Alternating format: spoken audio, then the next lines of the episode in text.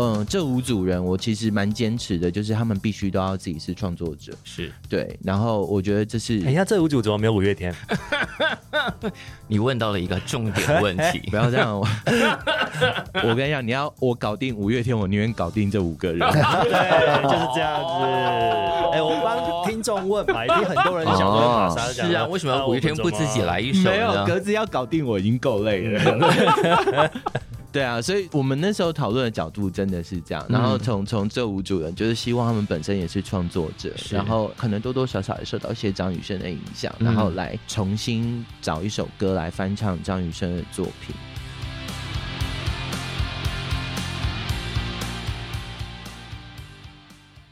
欢迎再度收听《谁来报数》，我是小树。那今天来报数的是三位热血的青年，在他们的热血的心上都留了一块很大的地方给张雨生，所以他们今天来一起介绍北流的张雨生特展。那今天来的这三位呢，我们要先从哪一位开始呢？我们先从离我最近的好了。这一位呢，他上次来是跟哎君豪一起来，今天他以别的身份来，让我们欢迎玛莎。嗨，大家好，我是玛莎。你今天身份是领航员是吧？我不是领航员啊，其实这个 project 我觉得最重要的角色真的是格子。嗯，说真的嘛，就是坦白讲，我对策展这件事，我说真的我没有很懂。虽然就有，还是有测过，跟大家一起测过，对一些展，那有个概念这样子。可是我觉得这中间真的有太多。策展的专业。没错，然后、嗯、然后我觉得我就是用音乐部分的专业，因为因为那时候格子找我，我第一个会答应的原因，真的就是因为它毕竟是一个跟音乐有关系的展，所以我觉得有些呃看这个展的角度，你要提供给大家的，还是要从音乐出发这样。是，既然你都讲到这样，那我们第二位要欢迎的就是格子。Hello，Hello，大家好，嗨。嗯，就这样，就这样。这样啊、通常不是在后面就大家好，我们要讲一些话。对呀、啊，你好歹中意一点嘛。我是鸽子啊，因为。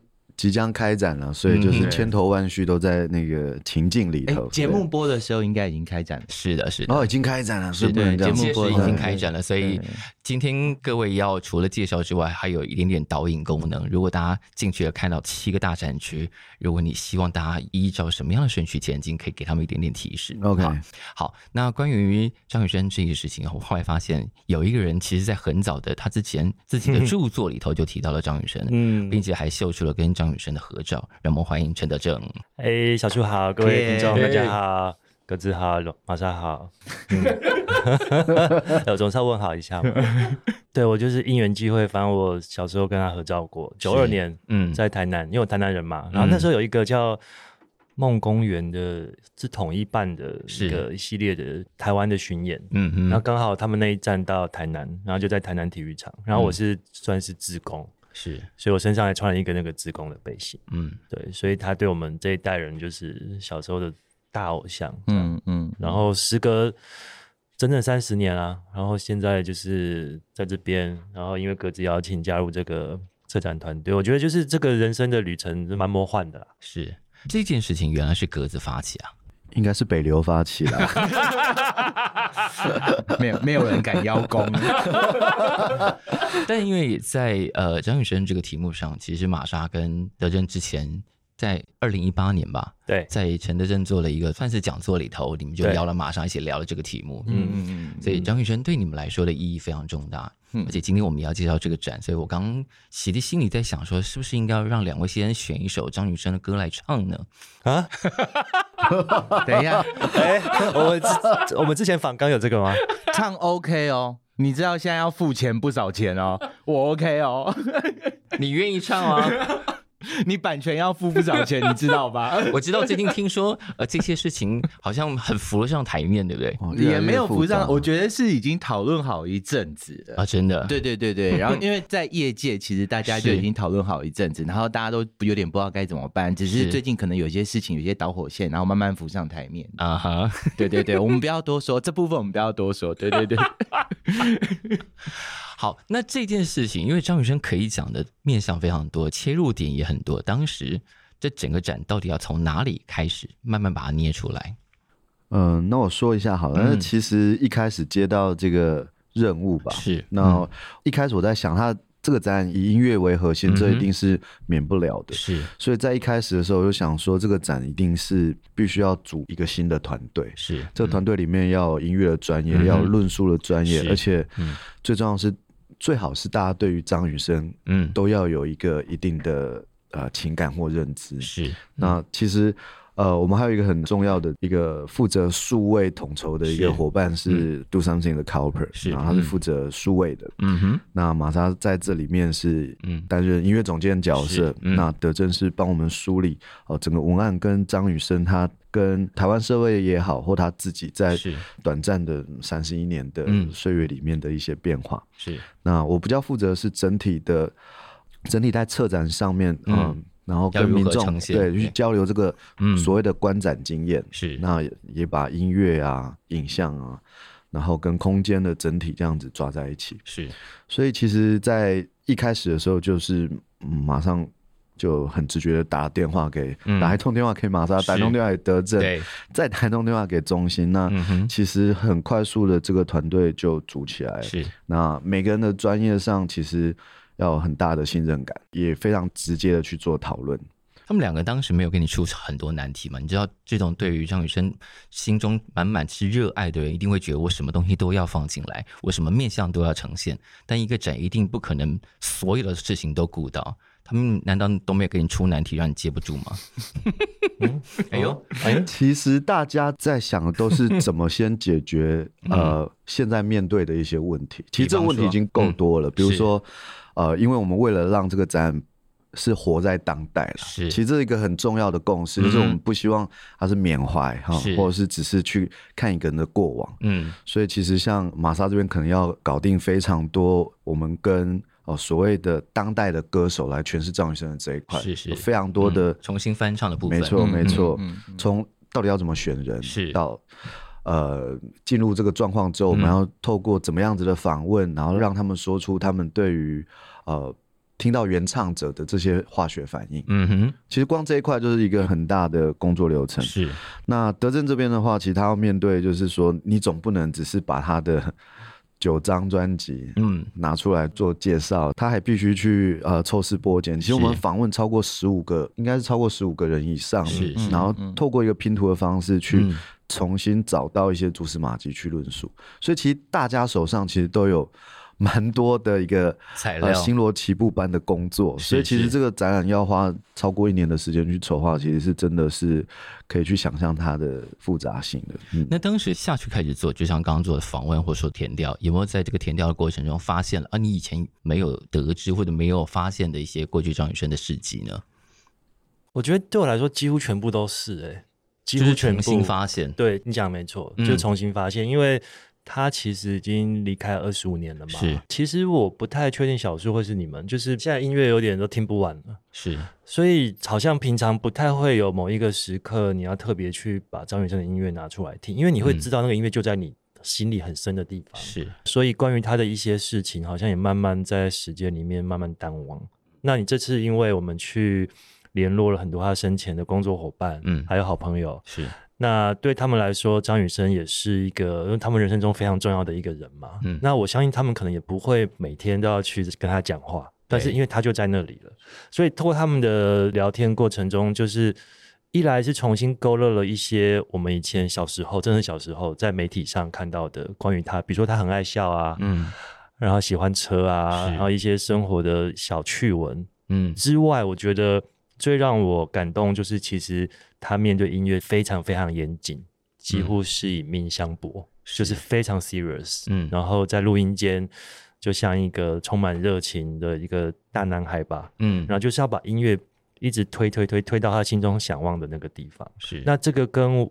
我们以前小时候在听他前两张专辑《天天想你》跟《想念我》的那个偶像的感觉，又是另外一件事了。是，因为他感觉是一个音乐的艺术家，嗯，然后他一直想要去寻求突破。我觉得这个是一个让我很感动的地方。对马上来说呢，之前看到一些呃访问，你有聊到说，当时在听的专辑的时候，对你来说产生了一些制作上的引导跟想象，让你知道做一张专辑是怎么回事。我的经验，我觉得还蛮。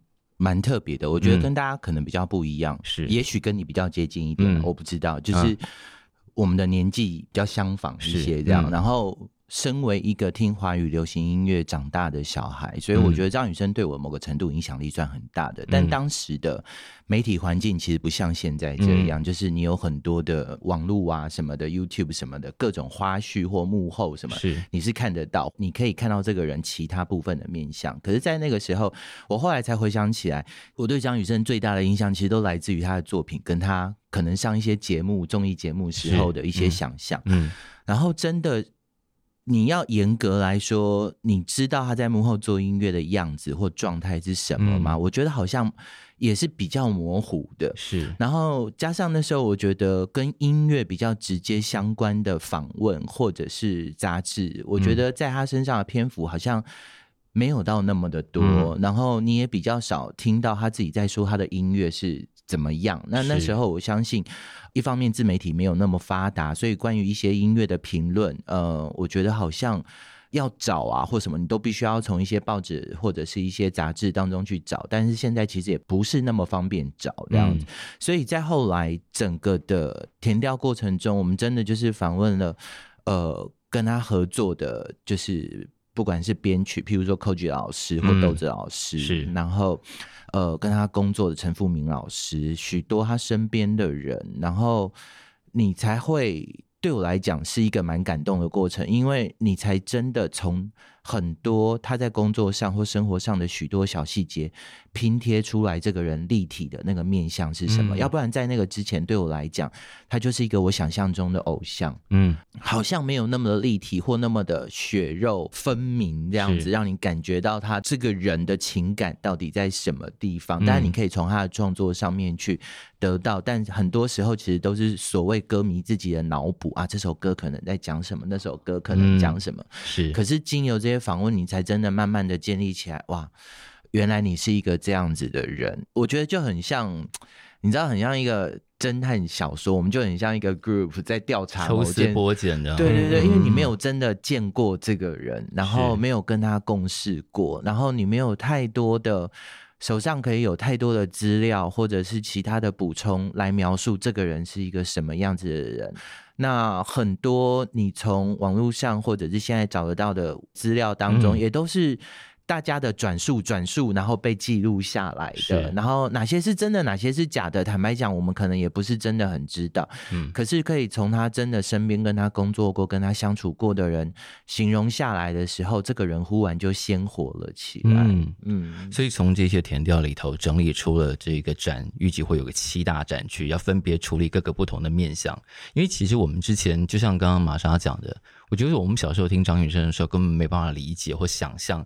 哦，他在制作面上花了多少时间，然后投注这件事情，嗯、我们得到的就是一个，他是一个很会唱歌，然后在荧幕上看起来很开朗，嗯，然后光鲜亮丽的样子，嗯嗯。那我觉得对于专辑的讨论，我觉得可能都是近十几年，我们才慢慢把这件事情补足的感觉。对，嗯对。所以这个展会对我们这一代的青年来说，也许来的很是时候，就是我们重新理解这件事情。但可能对年轻一点，现在刚刚开始听华语流行音乐的人。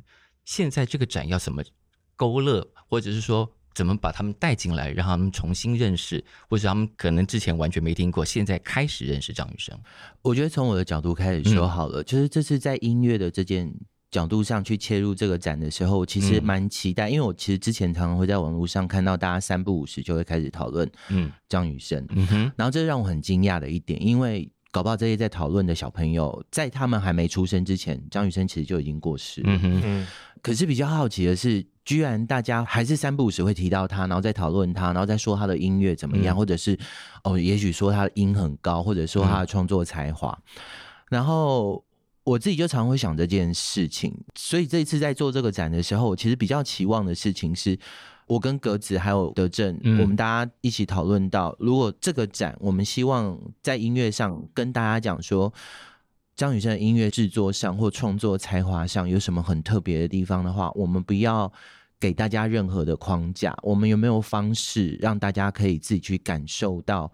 呃，他们可以从这个展里面去接收到张雨生的创作有什么与众不同或特别的地方？嗯、我们不要去。弄出一堆很多的文字论述，然后那个是。非常主观的方式在讲一个人的音乐这样子。所以，我们这次其实有联络到那时候跟张雨生合作的 K 歌，嗯，录音师跟混音师，然后他手上那时候刚好有把《口是心非》的母带，嗯，因为那时候是用盘带类比盘带，然后转成了数位档，是，所以我们重新把那个数位档做了一些剪接跟编排，然后重新混音，然后希望大家在整个听觉的过程当中，自己去发现这个编曲当中的绝妙之处到底在哪里。我觉得这是一个还蛮难得的事情。是，然后加上这一次有另外一个案子是，呃，刚刚格子说到的，我们找了五组新的音乐人重新翻唱他的作品。那我觉得翻唱这件事情最棒的事情是，音乐人都可以从他们喜欢的作品当中截取到他们最喜欢的那个元素，并且被加以放大。嗯，那。这个案子，我觉得我最想要表达的一点，其实就是张雨生那时候很多作品已经充满了各种融合的音乐的元素在里头。那只是由谁来做，然后要怎么样让大家发现，哇，原来他那时候就有这些东西在里面。是，所以我觉得翻唱是一个很好的方式，就是经由大家认识的音乐人，然后由他们的手上跟他们的消化去做出一个致敬的作品，然后让大家了解到原来这首歌。可以变成这个样子，还是很好听。那这样的过程其实就代表了，其实它原来的音乐里面就包含了这样的元素在里头，嗯、只是你没有发现而已。是。对，那你当时挑了那五组人，需要跟大家讨论过，还是这是一意孤行没有？我我们当然是讨论过啊，我全我们是民主制的，对对对，开玩笑，我很仔细啊，我们真的讨论的非常清楚。我还跟大家说，我们必须要跨世代的挑这五组人，嗯哼，对，不能够只是哦有听过张雨生作品而影响长大的，甚至有我可以讲了嘛，对不对？反正现在大家都知道，大家都知道，譬如说告五人跟八八，就是是。几乎是他们的出生都是在张雨生过世之后的事情了，这样子，哎、嗯欸，有吗？他们有，可是他们基本上就跟我们不太一样，不是因为他还是因为那时候还是很小的，还是 baby，对对对对对对对，包括他们玩的音乐风格跟种类也不一样。譬如说夜猫组就是，对，我看到名单里头有夜猫组，我想说哇，这个选择真的非常特别，嘻哈佼佼者这样子。那我觉得嘻哈作为一个现在大家在玩的音乐上很不能够。去忽视的一个乐种，嗯、我觉得一定会有一个新的创意跟有趣的地方这样子。嗯、然后爸爸当然就是在所谓的 Jazz 跟 R&B 方面，So、嗯、他有他自己的一个想法这样子。嗯、然后告五人当然就是所谓的乐团代表，是那男歌手我们就找了韦礼安这样子。嗯、那韦礼安算是。新的年轻创作者里面，嗯、我觉得包括他的歌声跟他的声线，还有他的脑袋，我觉得都是数一数二的。嗯、然后启正蛋话不用多说，就是属于我这一辈，就是也是受到雨声影响，我觉得应该也是不小的创作者。嗯、那。嗯，这五组人我其实蛮坚持的，就是他们必须都要自己是创作者，是对。然后我觉得这是，哎呀，这五组怎么没有五月天？你问到了一个重点问题，不要这样。我跟你讲，你要我搞定五月天，我宁愿搞定这五个人。对，就是这样子。哎，我帮听众问嘛，一定很多人想问玛莎。是啊，为什么五月天不自己来一首？没有，格子要搞定我已经够累了。对啊，所以我们那时候讨论的角度真的是这样。然后从从这五组人，就是希望他们本身也是创作者，然后可能多多少少也受到一些张雨生的影响，然后来重新找一首歌来翻唱张雨生的作品。那因为真的，我们当初提这个案子最重要一点就是，流行音乐既然是火的东西，你就不能让一个流行音乐的展只是让大家在听老。歌，就是那个展不能走进去像个文物展一样。对，对，对，对，是。那对于德胜来说呢？年轻时候的热血，现在要以这么大的形式展出，你觉得还要怎么勾勒到，或者是拉到年轻族群进来理解你心中那个燃熊熊燃烧的张雨生？确实，像小树讲，就是说，我们其实当初其实最早我们还在提案的时候，是，然后我们就其实有意识到说，张雨生在台湾的社会还有乐听大中间，他可能会有一个。分水岭啊，就可能以大概三十五岁或四十岁吧。嗯哦，然后就是可以上下会分成两种人，一种是经历过他很辉煌时代的，是一种是可能只听过哥哥姐姐、爸爸妈妈讲这个人的。嗯，那我们要怎么样同时让这个展可以满足这所有的群体？是这样。那我觉得其实以我们这一代的歌迷来讲，其实我真的觉得大家应该进去会蛮感动的，嗯哦，因为有很多东西，比如说照片啊，是非常 personal 的。嗯、然后我之前都没有在任何媒体上看过，是。然后因为我们去骊山找张妈妈拜访了两次，嗯，然后真的就是翻他们家庭的相簿，哎。所以真的找到一些非常原始的素材，啊，对对对，就就是非常珍贵。然后把他的那个身为一个，因为他是长子嘛，是的那个形象，还有他一个正大学生，嗯，然后还有他跟以前飞碟唱片是，比如说叶欢啊，然后苏芮他们那个聚会是聚餐吃饭的照片，就是看到的时候就会觉得很珍贵，是整个年代都浮现了。对，然后还有他写给爸爸的家书，那是他跟他爸的关系也是一个很有趣的题目，因为爸爸似乎是一个呃。对他期望很大，而且爸爸又是军人，对，就爸爸可能比较严肃，嗯、所以那些信我建议所有的听众去现场可以仔细看，因为那个家书都被。也都被陈列在展里头了，有有，OK。然后他就从正大宿舍寄信回那个时候是梨山的家里嘛，然后他就会写的毕恭毕敬的，嗯，对。但是你里面又感觉出来他对父亲的爱，是。然后其实有件事情很有趣，就是他大一大二的时候，他还没有开始去民歌餐厅唱歌赚钱，然后他其实，在每一封信尾声都会很委婉的要跟家里要钱。可能就几千块而已，对，所以其实是一个大家非常可以有同感的，因为我们大学都很穷嘛，是是，然后每次要跟家里要点生活费，嗯，就会好像开不了口，但是你又知道你一定讲，你爸妈就会给你，是，所以这个其实就是你刚才问的，就是说有没有我们之前不知道的部分，这个部分我们真的不知道，是，对，所以就是看到这个部分就是非常的人性这样，然后另外一个就是因为。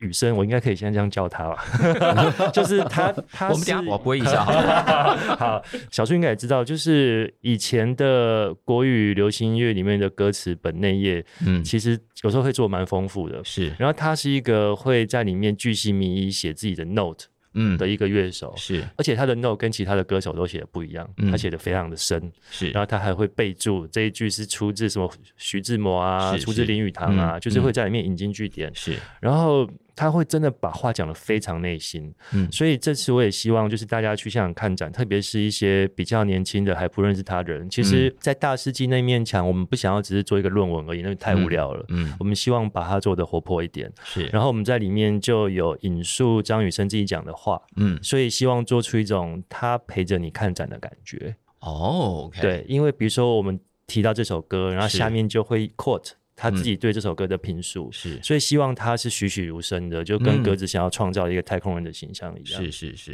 因为在那个展里从，格子还创造了有地球区跟月球区，是吧？嗯，对。其实这个展 我觉得很有趣，是刚刚小树有说我们要避免它成为一个文物展。对。那我觉得一个展很重要，就是你一开始给人的一个 input 是什么？嗯、那大家想想看，我们非常用尽我们的能力要去理解一个二十五年前还跟我们一起在地球上的人。嗯，那我觉得这个展很特别，就是其实我们是在做一个二十五年前，嗯，在台湾已经有很有影响力的。是，那我们到二十五年后，用我们现在不管是科技，是啊，我们的策展的能力，嗯，但是最重要是要给民众一个很清楚的一个想象。是，那我觉得。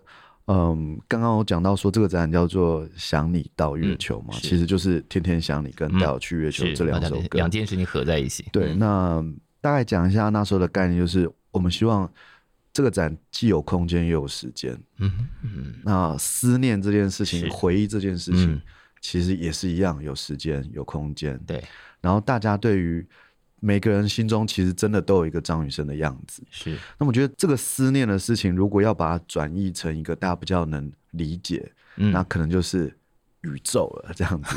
对对对，就是你好像摸不到，是，但是它又很很有感染力，是。然后你就算没有去过太空，但你光听他唱歌，你会觉得你被带到某个地方，是。所以我觉得想你到月球，大概就是。一开始有这样子的企划的脚本想象，就觉得那我们就把这件事情把它做得更清楚。所以现场大家走进去会感觉到你自己不在地球上了。我觉得会耶，哇会哦。而且各位观众，嗯、呃，你们一进到这个空间，其实会先收到一个张雨生给你的礼物，你会收到一卷。非常神秘的录音带，嗯哼，甚至你还没走进展场的时候，一个录音机跟一个录音带就陪伴着你，开始要经历这场旅程。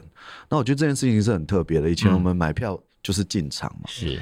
那你现在还没有进场的时候，你甚至已经拿到了一个预告你接下来可能会发生什么事情，就即将陪伴你的一卷录音带的一个信物。那是呃，大家知道，其实玛莎买第一卷《天天相连》，他听到坏掉了，要重买，所以那时候我们觉得，哎，录音带是不是就跟我们听到某些乐曲一样？它你只要拿到这个东西，你自然那个年代感、那个时间感，整个会回召回到回来。嗯，对。所以虽然说我们这次要沟通的是所谓的年轻人，但是。你们不觉得卡带现在几乎比黑胶还要酷了吗？嗯，对啊，真的。但大家现在家里真的都有卡机吗？没有吧？对，没有。有趣的是，是唱片行。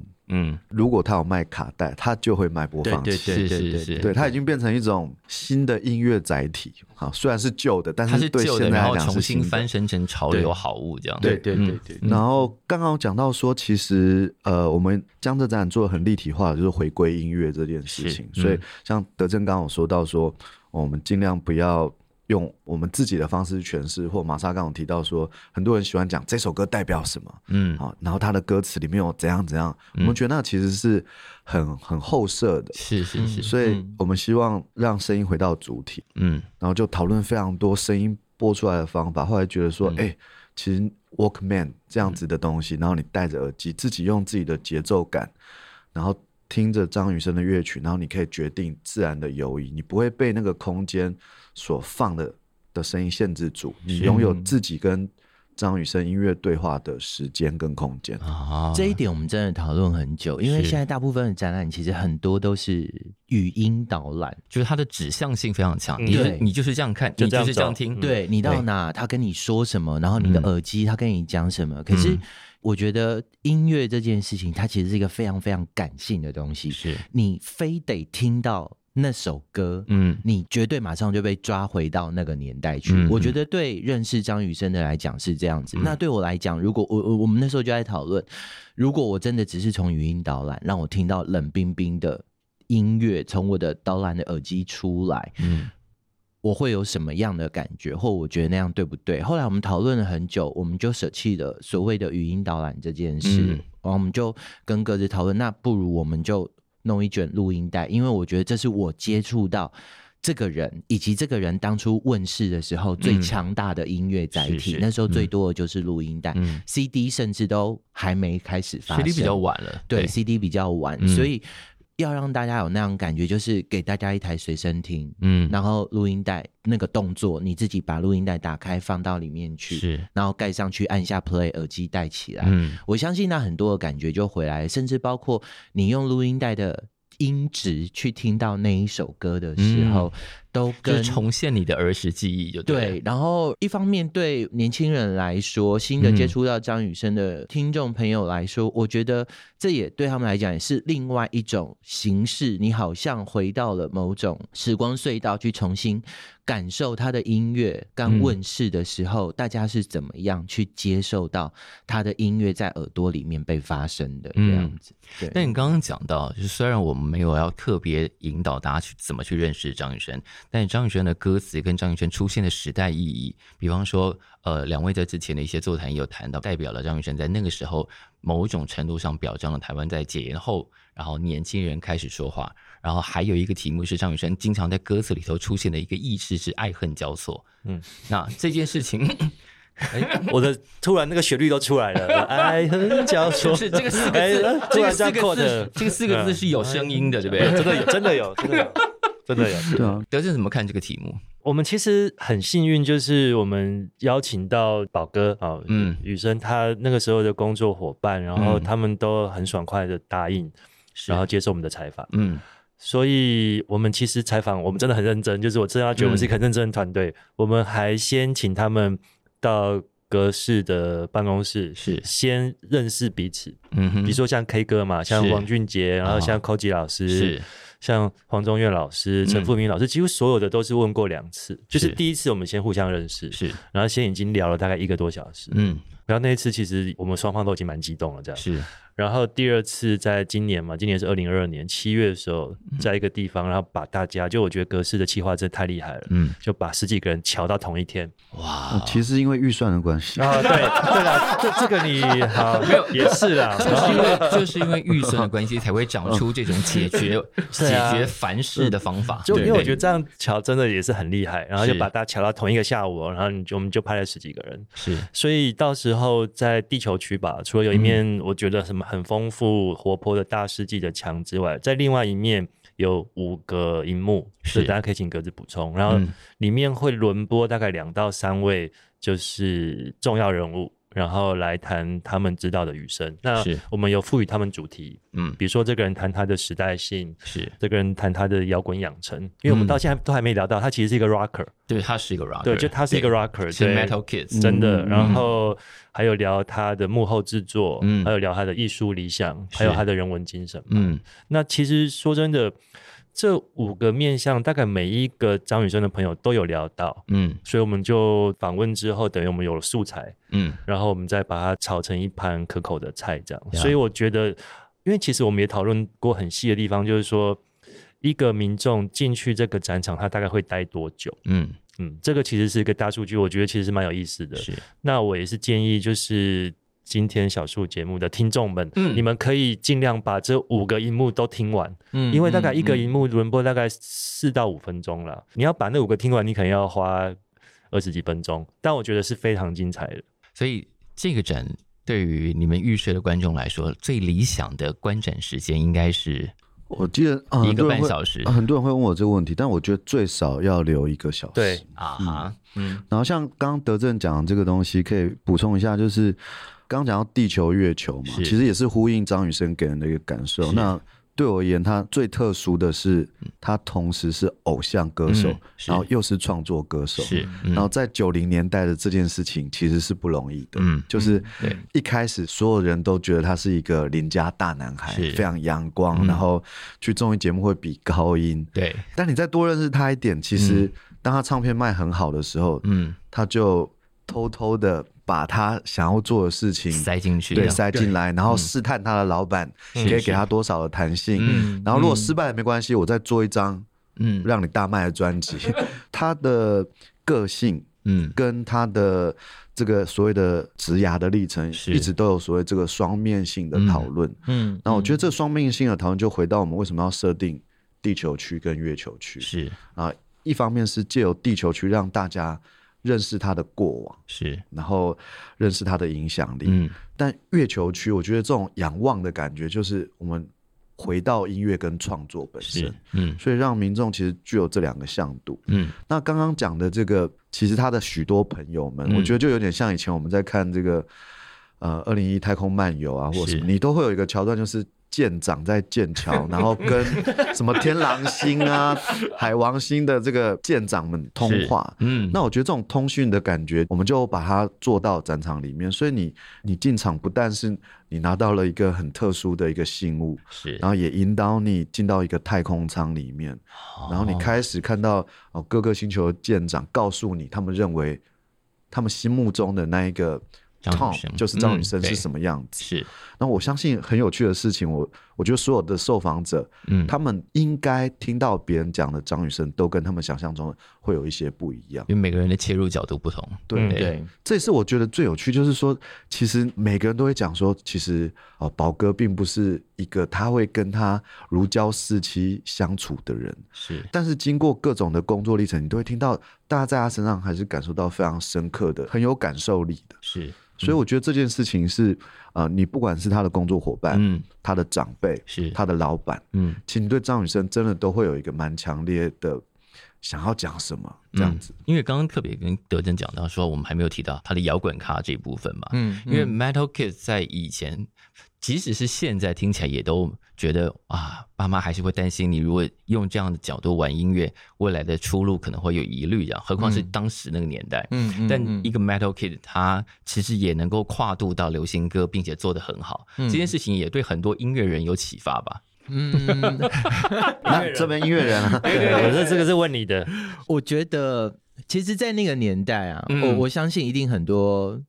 就是你知道玩团的人总是非常的自负，这样，嗯、然后所以在那个年代，我我我相信啊，就是当他的第一张专辑出版的时候，我我那时候还没开始玩团，因为我毕竟还国小而已。嗯、可是《天天想你》出来的时候，我其实那时候蛮好奇，说后来再问问他那时候团员的一些问题，我会想了解说他们会不会觉得他是一个叛徒？嗯哼，你懂吗？就是嗯。他本来是一个玩 metal 的家伙，这样、嗯、就忽然去出了一张这样子的唱片。是，如果是现在这个年代，我相信一定有超多乐团的成员，嗯、就是大家会觉得很不谅解，你就是一个跨入主流的叛徒，唱了很偶像的歌这样子。可是我其实后来觉得，再回头再看这个东西的时候，我觉得玩乐团的这个东西对张雨生来说。他其实是一个某种精神放在他想要玩音乐这件事情整个的 spirit 里面这样子，嗯、因为你可以感受到他后来不管是在制作上或创作上的尝试，嗯、或者是。他想写的那些歌，嗯，其实我觉得是。那时候他因为有玩乐团的这个历程而来的，嗯，对。那所有的观察以及你在音乐上想做的实验，嗯、如果你真的只是一般歌唱的很好的歌手的话，嗯、你可能只是希望我可以唱到呃旋律很漂亮的歌，然后可以受到大家的欢迎，然后可以有很好的制作物这样子。嗯、可是你不会有音乐上想去创作，或者是去触碰到某种极限。是的野心，嗯、可是你在张雨生的作品上是可以完全感受到这一点的。你看，他要加入鼠来宝，嗯、然后他后来开始跟乐团一块创作、一块制作，嗯、然后一块编曲，然后创作了很多不一样格式，甚至加入了非常多不一样的音乐元素。这样子，嗯、我觉得这个是因为玩乐团的经历，所以让他有这样子的做法跟结果。这样子。嗯所以，就一个也是玩乐团过来的人这样子，我觉得他玩，你为什么用过来？对啊，你现在 不是进行式吗？对，好，你刚是，你刚是，你是，你刚是偷偷要宣布什么事情吗？没有，没有，吓死人了！没有，没有，没有，马上要 solo 了，没有，没有，我没那么厉害，好不好？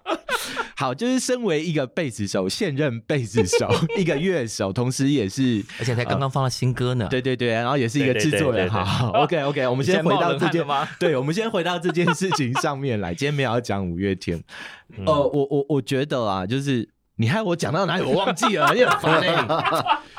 讲那么多精神，对，我觉得是。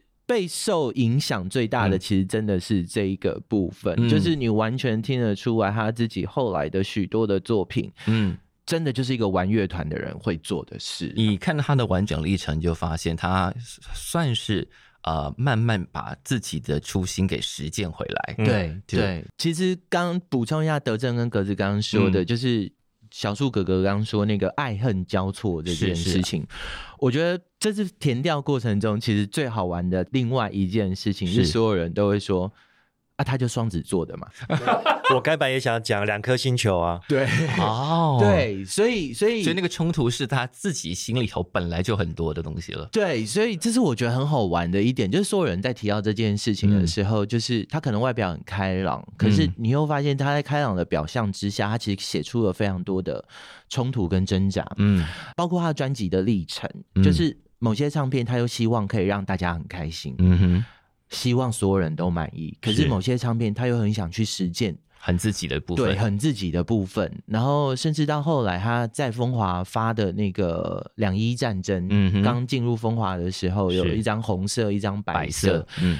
然后我觉得那个东西都非常的明显的传达出这个人双子座的个性，嗯嗯。他不但搞不定自己，连身边人都可能有点搞不定他 这样子，这也是我觉得最有趣的一点，是这样子，嗯。来，德正。我这边可以简单补充一下，因为呃，我也是最近帮新活学写了一篇文章嘛，嗯、也是因为这个展览，然后写一写写一写，我就最后得出一个结论，是，然后想要跟各位都很喜欢听音乐的人讨论或者是分享，就你们觉得这个看法如何？嗯、因为我觉得蛮有趣的，来，就是因为我们现在其实是大量，比如说包括我跟玛莎那个讲座是叫我们的一九九零嘛，嗯、哦，那我们都是在那个年代长大的青年，是对，对我们非常重要。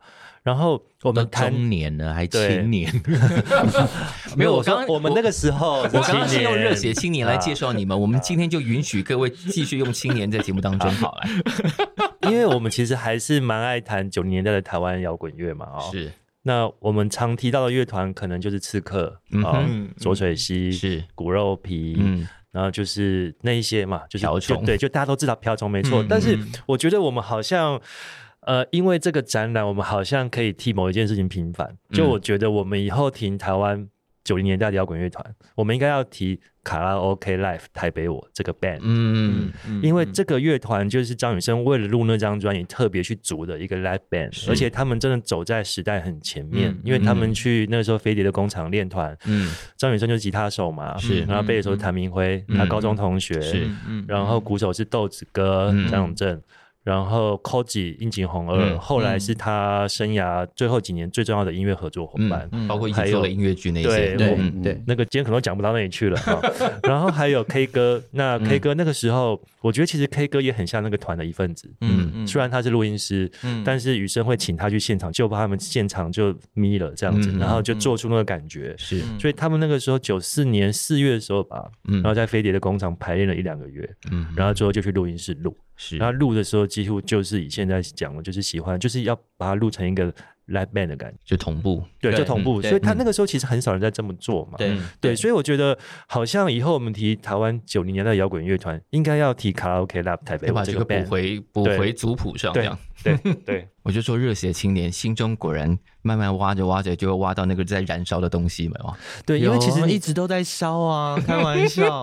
就是其实因为一开始是玩 metal 嘛，是然后后来去前两张那个反差真的太大了，嗯，但是他我觉得他也是一直在寻找一个平衡点，是怎么样把自己喜欢的东西再一点点放回来，是。然后因为九六年底他出了大海嘛，嗯，就是非常市场性，那也没问题，嗯，然后。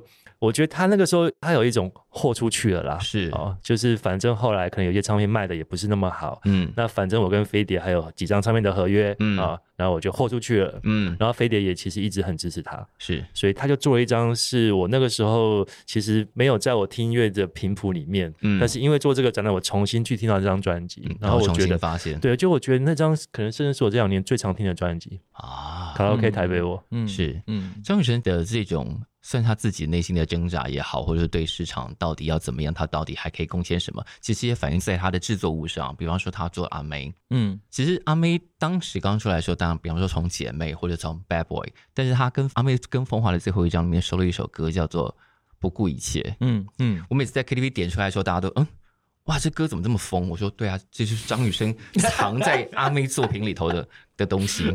对，哇，原来。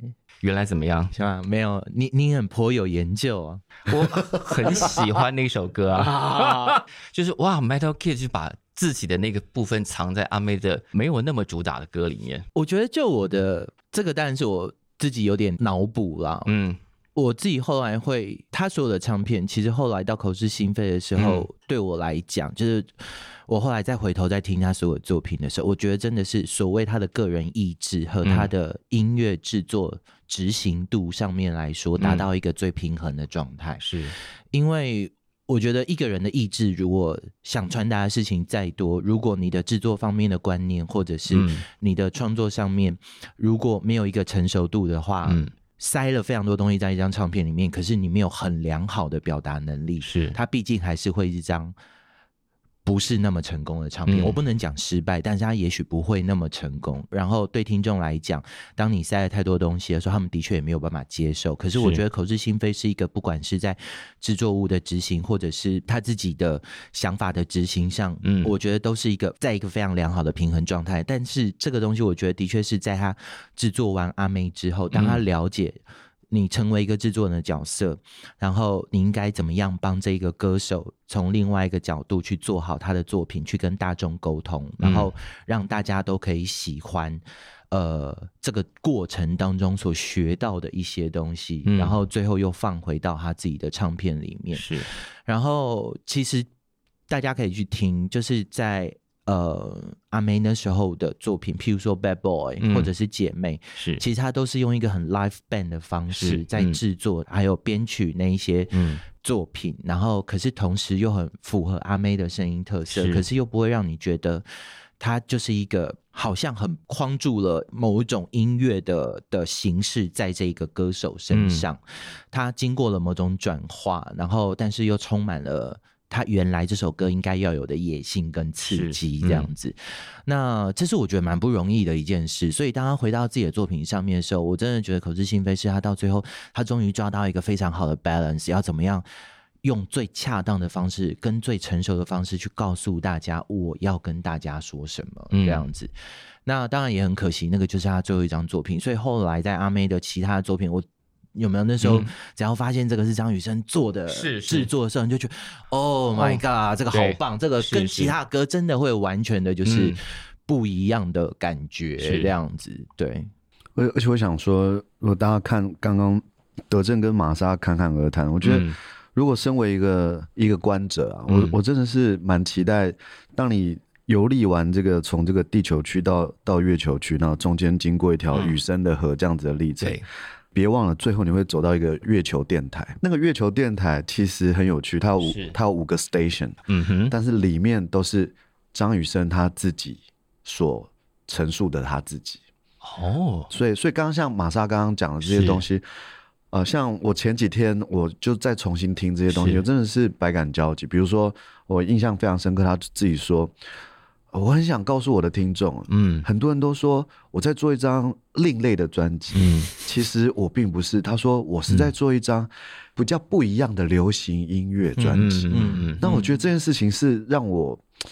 那时候真的是鸡皮疙瘩，就觉得、嗯、哇，其实他非常清楚他要讲什么，而且是。他在那时候他就想要跟他的乐迷沟通说，其实我并不是另类，因为在是。在国外 rock 这个东西是，是很流行，对，非常流行，而且是悦耳的，是，所以他其实并不觉得他是一个要被呃包装成他是一个什么叛逆小子或什么，嗯、他觉得我就是提出不一样的。是。流行音乐，然后让大家知道台湾也有这样子的可能。是，所以我觉得其实月球电台这个区域是一个有机会让歌者他自己用他自己的角度来讲他自己。我觉得这是这其实是最客观而且最温暖。你们上哪找到那些录音的？其实要感谢张妈妈，我真的觉得是不是？是不是妈妈都会知道他的小孩有一天就会变成一个伟人？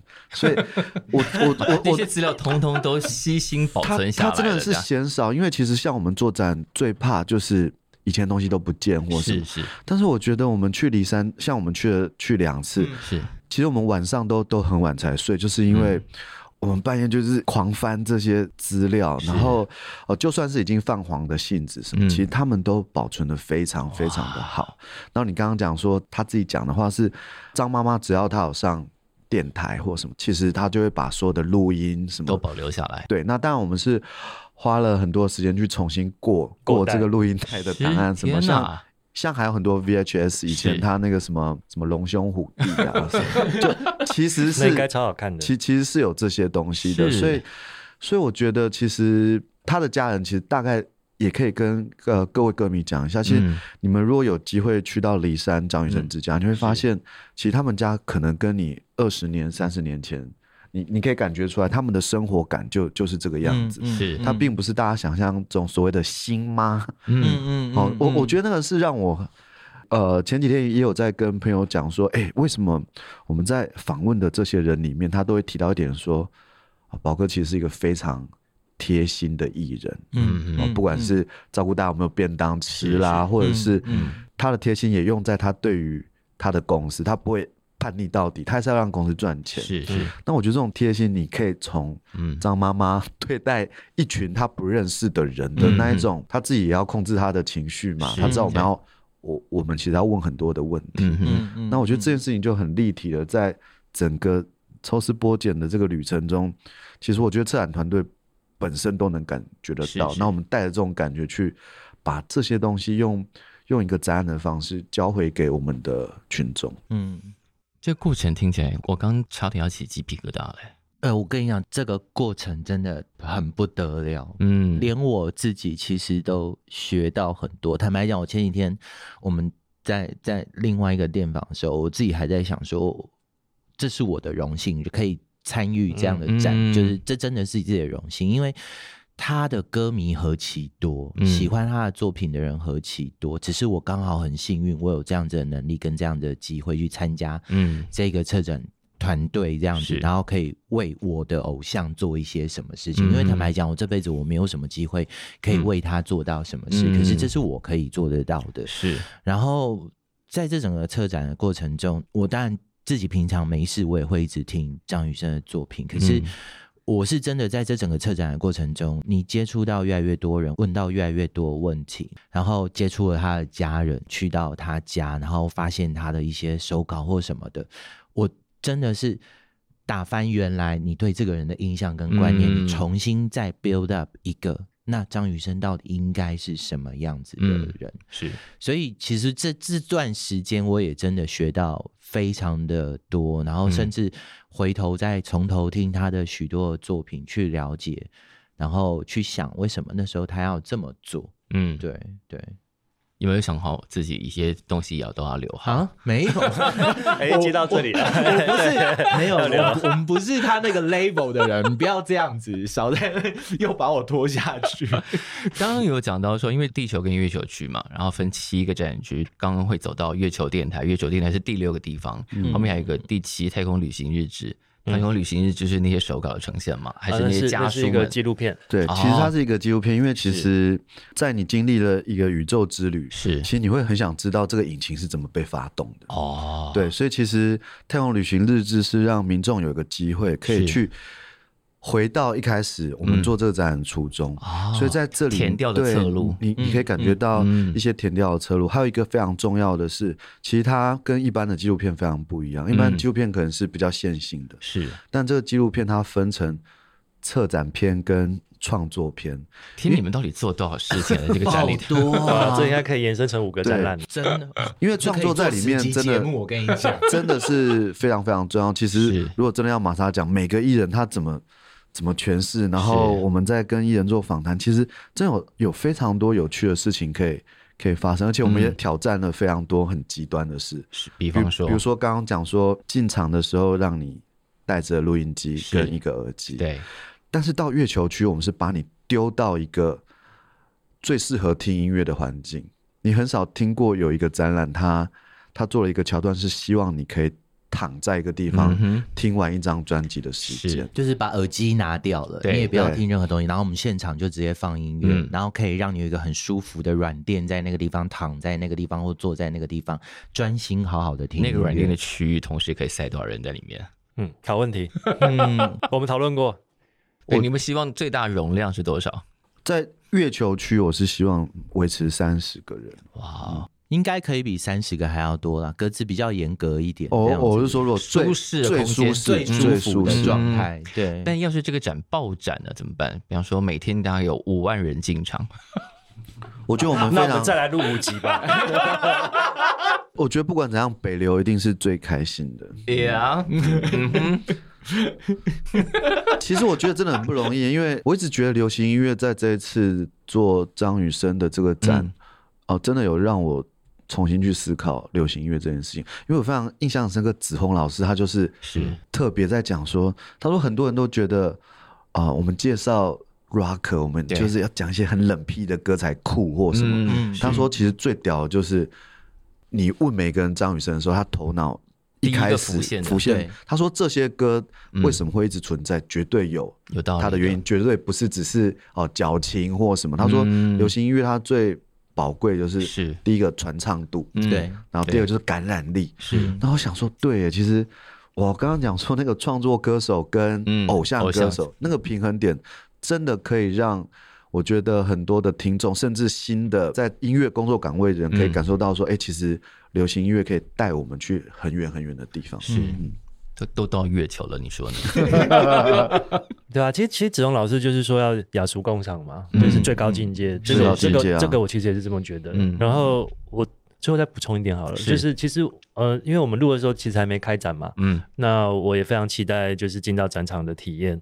那我之前有稍微看一下我们最后那个纪录片的毛片，然后其实就回应玛莎说，我觉得非常荣幸，就是我看到我出现在那个影片里面，我觉得就是我实在太幸运了。嗯，因为当初有多少小孩、年轻人、青少年去唱片行买了他的卡带，是应该有三十几万人。嗯、哦，然后最后最后我们活活活活到这个年纪，嗯，然后因缘际会下可以呃参加这个策展团队。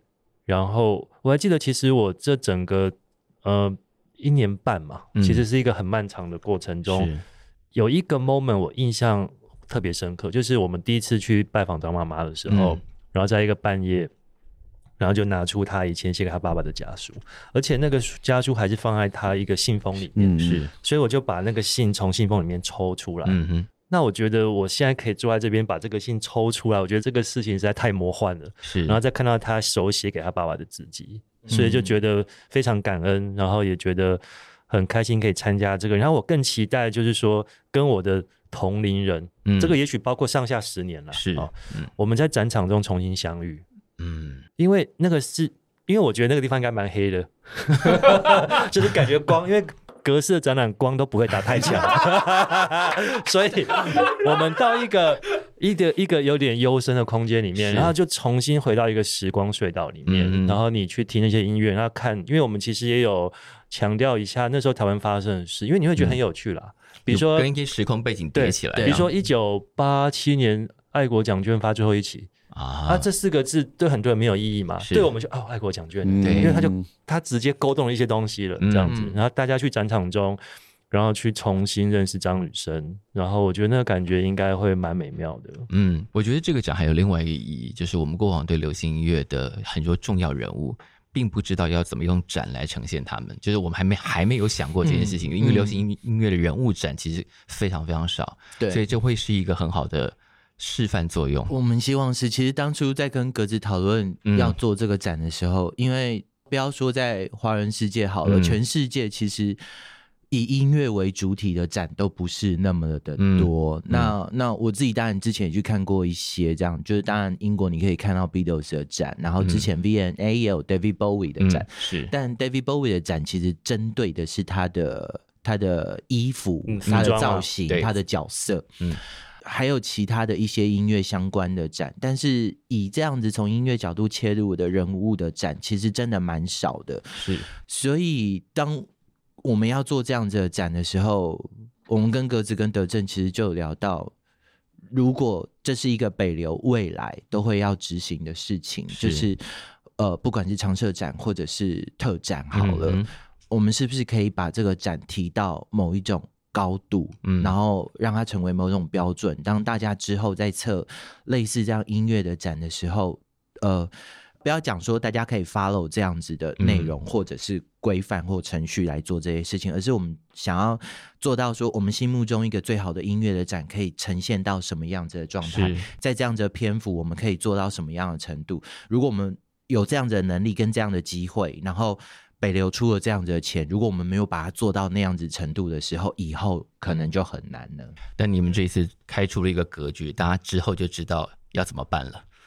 希望如此，希望希希望有做到这件事啦。因为现在我也还没看，但但我觉得，对，我觉得应该是就是那个样子，因为因为执行力应该是太好了，就是应该就是那个样子。我们希望结果是很好的啦，然后、嗯、然后当然也希望它可以就是跟流行一样。就是它是雅俗共赏，对，不要只有我们觉得、嗯、哦，这个展内容非常丰富，嗯、可是大家进去看了之后就觉得，呃，我好像需要花很多时间，或这个有点艰涩这样子。如果你一次看不完，你多来几次也还好吧？说真的可以耶，对，它其实蛮多很细部的内容。那我们还是希望大家可以好好的有一个下午的时间，慢慢去发行什么二刷卷啊、三刷券？哎，我觉得 好像没有这种东西，我觉得蛮有趣。没有人做过这件事情，不如就这么办吧？我觉得。应该是以前比较少，展览会想让你二刷三刷了。是啊，哦，所以就没有这个衍生。因为很多北流的北流的同事已经觉得他脖子很酸，已经扭到了。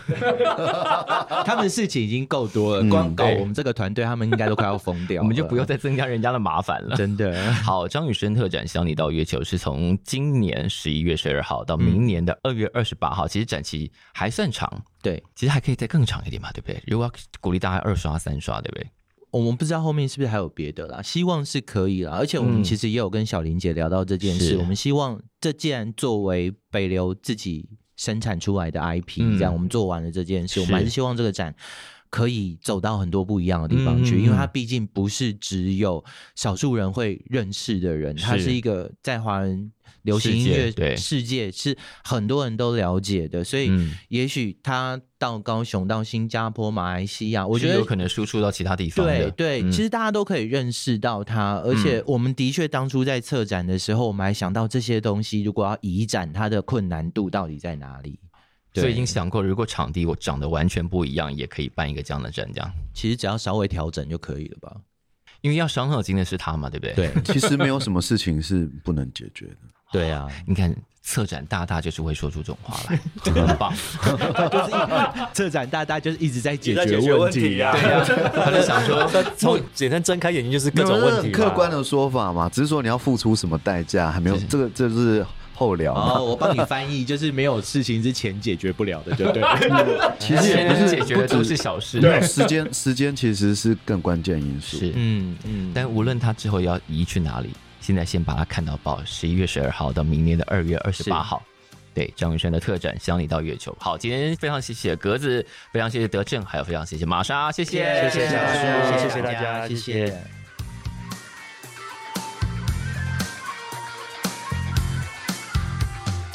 感谢收听《谁来报数》，欢迎订阅及分享，一起加入《谁来报数》的 IG 还有 Line，并且记得到 Apple Podcast 给我们五星好评吧。